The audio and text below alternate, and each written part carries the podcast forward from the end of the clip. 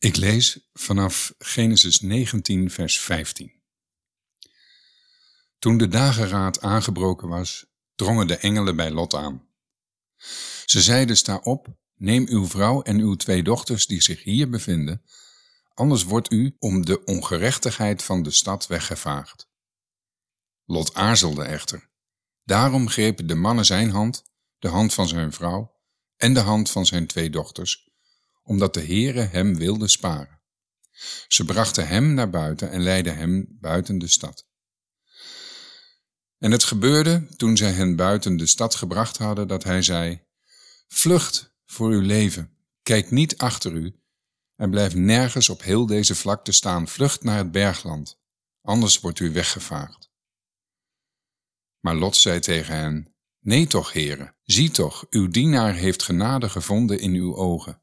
En u hebt uw grote goede tierenheid aan mij bewezen door mijn ziel in leven te houden. Ik kan echter niet naar het bergland vluchten, anders haalt het onheil mij in en sterf ik. Zie toch, deze stad is dichtbij genoeg om erheen te vluchten, en zij is klein. Laat mij daar toch heen vluchten, zij is immers klein, zodat mijn ziel in leven zal blijven. Toen zei hij tegen hem, zie, ik ben ook u in dit opzicht te willen en zal deze stad, waarover u gesproken hebt, niet ondersteboven keren. Haast u, vlucht daarheen, want ik kan niets doen totdat u daar bent aangekomen. Daarom gaf men deze stad de naam Zoar. De zon kwam op boven de aarde toen Lot in Zoar aankwam. Toen liet de Heere zwavel en vuur over Sodom en Gomorra regenen. Het kwam van de Heere uit de hemel.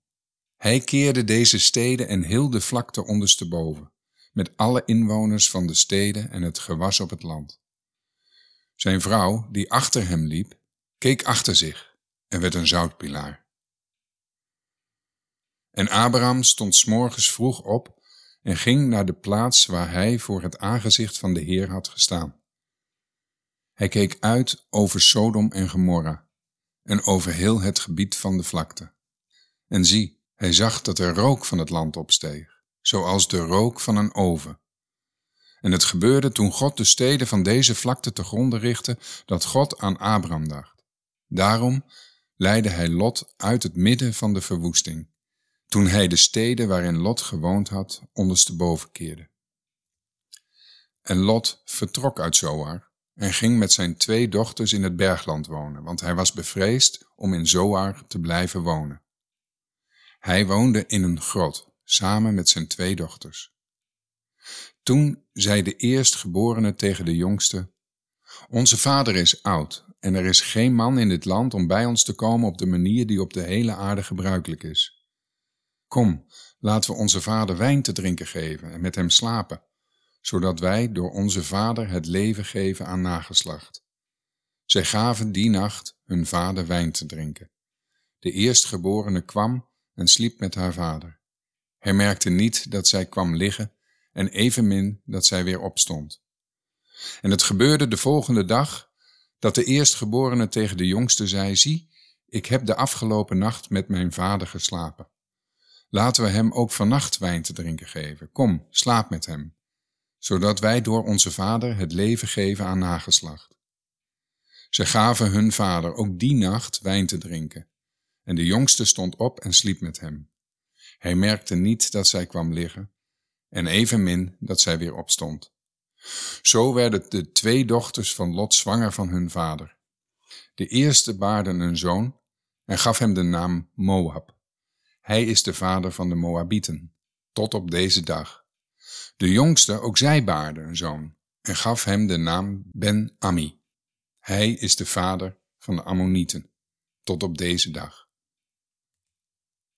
Abraham trok vandaar naar het zuiderland en woonde tussen Kades en Sur.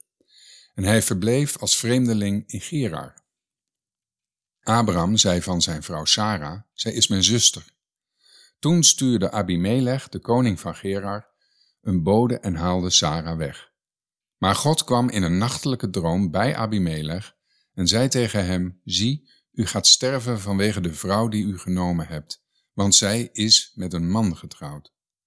Abimelech was echter nog niet tot haar genaderd. Daarom zei hij, Heere, wilt u dan echt een onschuldig volk doden? Heeft hij mij zelf niet gezegd, zij is mijn zuster? En zij, ook zij zelf heeft gezegd, hij is mijn broer. Met een oprecht hart en zuivere handen heb ik dit gedaan. God zei tegen hem in de droom, ik weet ook dat u dit met een oprecht hart gedaan hebt. Ik heb u ook ervan weerhouden tegen mij te zondigen, en daarom heb ik u niet toegelaten haar aan te raken. Nu dan, geef de vrouw van die man terug, want hij is een profeet. Hij zal voor u bidden, zodat u in leven blijft. Als u haar echter niet teruggeeft, weet dan dat u zeker zult sterven, u en al wat van u is. Toen stond Abimelech s morgens vroeg op, riep al zijn dienaren en sprak ten aanhoren van hen al deze woorden. En die mannen werden zeer bevreesd. Abimelech riep Abraham en zei tegen hem, wat hebt u ons aangedaan? Waarin heb ik tegen u gezondigd dat u zo'n grote zonde over mij en mijn koninkrijk gebracht hebt? U hebt dingen met mij gedaan die niet gedaan mogen worden. Ook vroeg Abimelech en Abraham, wat hebt u beoogd dat u dit gedaan hebt? Daarop zei Abraham, omdat ik dacht, er is vast geen vreze gods in deze plaats, daarom zullen zij mij omwille van mijn vrouw doden. Zij is ook echt mijn zuster. Zij is de dochter van mijn vader, maar niet de dochter van mijn moeder. En zij is mij tot vrouw geworden.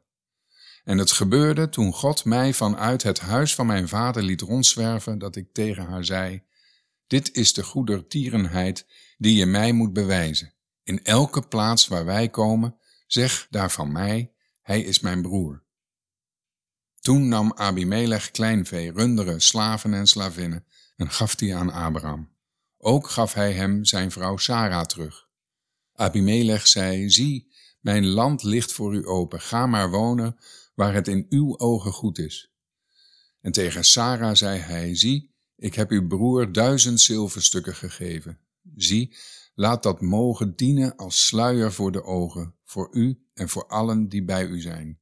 U bent vrijgepleit. Abraham bad tot God en God genas Abimelech, zijn vrouw en zijn slavinnen, zodat ze weer kinderen konden krijgen. Want de Heere had alle baarmoeders in het huis van Abimelech helemaal gesloten vanwege Sarah, de vrouw van Abraham. Tot zover.